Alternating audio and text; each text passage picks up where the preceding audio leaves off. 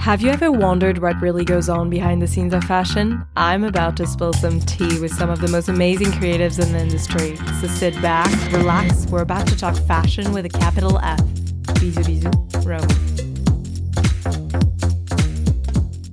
Hey guys, so today is a very special episode that I've put together in the past three days. Because a few days ago, the news broke that the iconic designer Vivienne Westwood had died at the age of 81 years old. Vivienne was one of my absolute favorite designers. She was a true disruptor and is to me the perfect example of fashion as an art form and philosophy. We used to study her back in fashion school during cultural studies as the woman who brought subcultures to fashion. I wanted to showcase in this short episode the impact that she has made on fashion and on myself and tell you a bit more about the work she has accomplished over the years. Also, because she was a true badass and has one of the most interesting, inspiring life story. So let's get into it.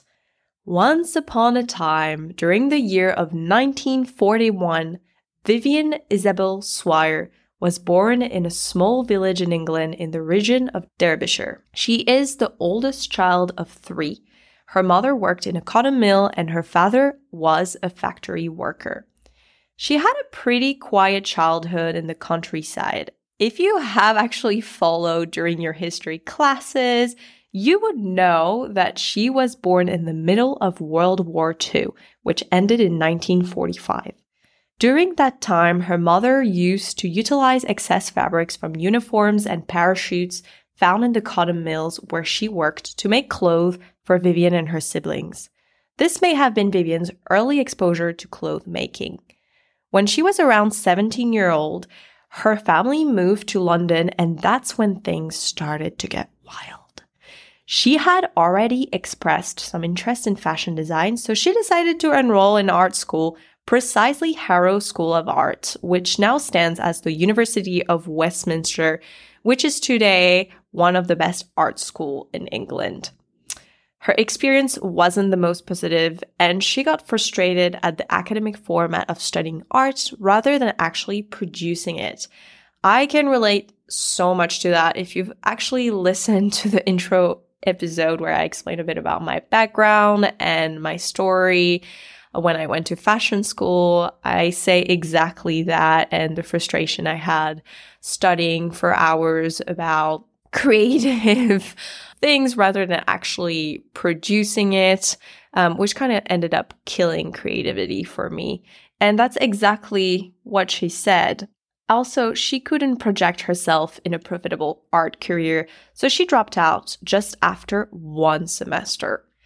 She then became a full time elementary school teacher. She never gave up on fashion though. During that time, she would teach during the day and by night, and during the weekends, sell her creations, which at the time were more jewelry based, and she would sell them in Portobello Road Market in Notting Hill. If you've never been to London, perhaps you have watched the movie Notting Hill. If you haven't, please watch it. It's one of the best rom com out there. But if you have, you can get a picture of how that neighborhood looks like. There's a scene where Hugh Grant walks across the changing season in that exact market where Vivienne sold her jewelry. On the music, Ain't No Sunshine When She's Gone by Bill Withers. I love that movie. Anyways, coming back to Vivienne, During that time, she met a charming young man who she ended up marrying in 1962 called Derek Westwood. They settled and had a child together. And this is the end. No, I'm kidding. She publicly admitted that she quickly got bored of this lifestyle and she had an inner feeling that she was meant to accomplish more for herself. That's at the time that her brother, Gordon Swire, introduced Vivienne to Malcolm McLaren. At that time, Malcolm lived a pretty rock and roll lifestyle.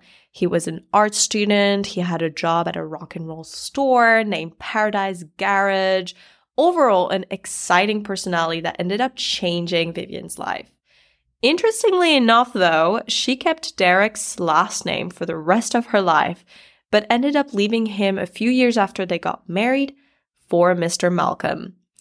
Which was already an unconventional move at the time for a woman to ditch her husband. In 1971, Malcolm and one of his friends actually took over the shop in which Malcolm was working in, if you remember the name, Paradise Garage.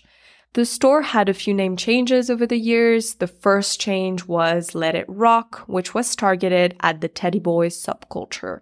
The Teddy Boys and Teddy Girls was a British youth subculture mainly inspired by rock music. They had a very unique style inspired by the Edwardian period and dandies. It was initiated by delinquent gangs and they had rebellious, violent tendencies. Fashion was the way they built their identity and community. I recommend you Google them just to have a look at their styles. Their haircut was pretty funky. Anyways, so Vivienne was designing a lot of the looks that her and Malcolm were selling in their store. She sold a lot of graphic t shirts with very provocative slogans and pictures on brand with the rebellious spirit of the times and her customer base. She was producing these looks, but also embraced them. After quitting her job as a teacher, she completely changed her style bleached her hair, wore some dark eye makeup, and rocked some of her most provocative designs amongst the streets of London. This store had a couple of name changes over the year after Let It Rock, then it became Too Fast to Live and Too Young to Die, and then just Sex, which is a pretty memorable name. Sex became the preferred hangout for outcasts, punk kids and rockers. It served as a hub for the punk movement to be born. In a book I read back in cultural studies uh, when I studied fashion, it's a book called Women in Fashion. The authors explain how, through the punk subculture, women were able to negotiate a social and ideological space through the deployment of oppositional dress. There's another author called Rouse who said in a book called Understanding Fashion, which is a great book. Um, if you're studying fashion or cultural studies, read this book. And that author said, I quote, punk seemed to develop as a reaction against the massive commercialization of both music and fashion for the young and middle 70s. This youth culture was not only about fighting against fashion and mainstream, but also a great tool for some women and men to contradict society's gender stereotypes. The use of bricolage on t-shirts, for example, so bricolage is like DIY. This explains the use of handmade garments as a strategy of resistance to cultural assumption. Pretty progressive. The shocking and provocating messages emblazoned on some of Vivienne's t-shirts, such as God Save the Queen or, or Anarchy in the UK were a way to catch public attention not only on their shocking behavior, but also on their different look in order to state another form of unconventional identity. Sex, aka the store, remember, became one of the most well known stores in England and started to attract famous rock musicians and personalities. Malcolm, who always had a strong interest for music, created the infamous Sex Pistols at the time through recruiting and meeting his band members who were regular customers and some employees in the store. They quickly gained in popularity and their song God Save the Queen turned them into one of the most famous punk band of their generation.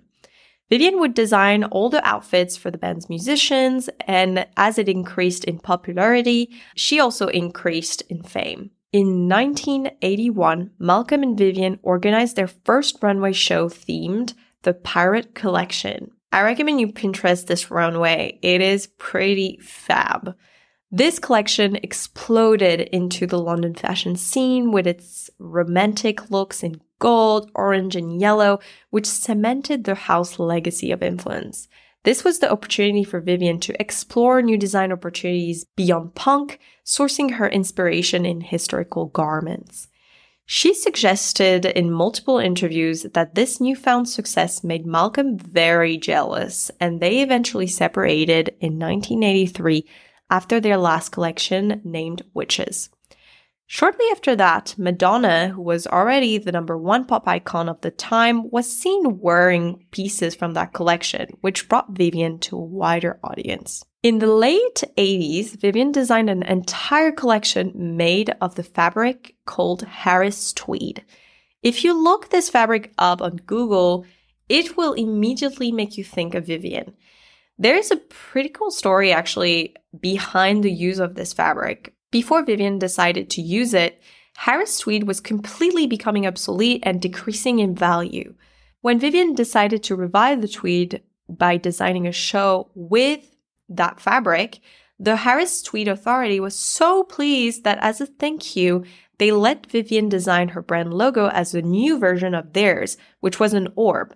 Harris Tweed's logo represented the fabric's heritage of craftsmanship versus Vivienne's, who added a Saturn ring around it, representing innovation and future. By 1991, Vivienne was named British Designer of the Year, and in 1992, the Queen of England Elizabeth II awarded Vivienne with the most excellent order of the British Empire. A photo of her twirling her skirt in front of Buckingham Palace with no underwear on made British media headlines. Vivienne mentioned in an interview that she heard that the Queen smiled and laughed at the picture. Never a dull moment with Vivienne. I guess the Queen didn't take it personally because in 2006 she awarded Vivienne the title of Damehood, which is basically the female equivalent of knighthood and one of the most prestigious award you can get out there. The year of 1993 was a milestone for Vivienne. She got married to a new man called Andreas Kronthaler, who became a designer for her brand, and she put out one of her most memorable runway. This is the infamous runway when Naomi Campbell graciously fell and actually marked one of the most iconic runway fashion moments of all time. This moment, I think, shows how much Naomi is a supermodel because even though her fall could have made her feel embarrassed, she brushed it off with a beautiful smile and stood up gracefully, which actually created some iconic pictures. A few famous models actually made their debut in Vivienne's show. In 1994, Kate Moss stunned the audience braless eating an ice cream with Marie Antoinette's style hat. Vivienne has always taken political stances throughout her career, and in the 2000s, she kept going with hot topics of the time, such as climate change and human rights. She was one of the main designers who spoke out about the impact of fast fashion. Her philosophy was buy less, choose well. That's also my philosophy for 2023, I feel like. Until her very last day, Vivienne remained one of the most influential designer in the world of fashion. She will always be remembered through her constant rebellious spirit, which gave birth to the most surreal designs.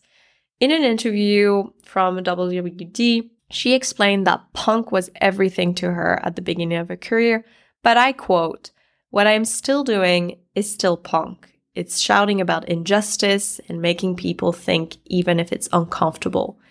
I will always be a punk in that sense. I think overall, when you reflect on Vivienne's life, it just shows you how resilience and believing in your passion and taking risks can make your dream become a reality. Vivienne could have settled for the school teacher's married life with one kid, but she just chose more and took risk, and that takes courage. She was named Fashion's Terrible Child, a title which she earned by being true to herself and rebel against societal morals which did not stand right with her. There's a quote I will always remember from a video I saw of Will Smith back in the days who said, The best things in life come one step after fear. He takes the example of a skydiving experience. So when you go skydiving, you're in the plane, you're about to shit yourself. But once you've actually jumped, you have one of the most insane experience in your life. I hope her story inspired you like it inspired me and that in the new year, if at any moment you are doubting yourself or feeling unsure about following your passion, remember that nothing can stop you, only your fear can and think of Vivienne's courage and where it brought her.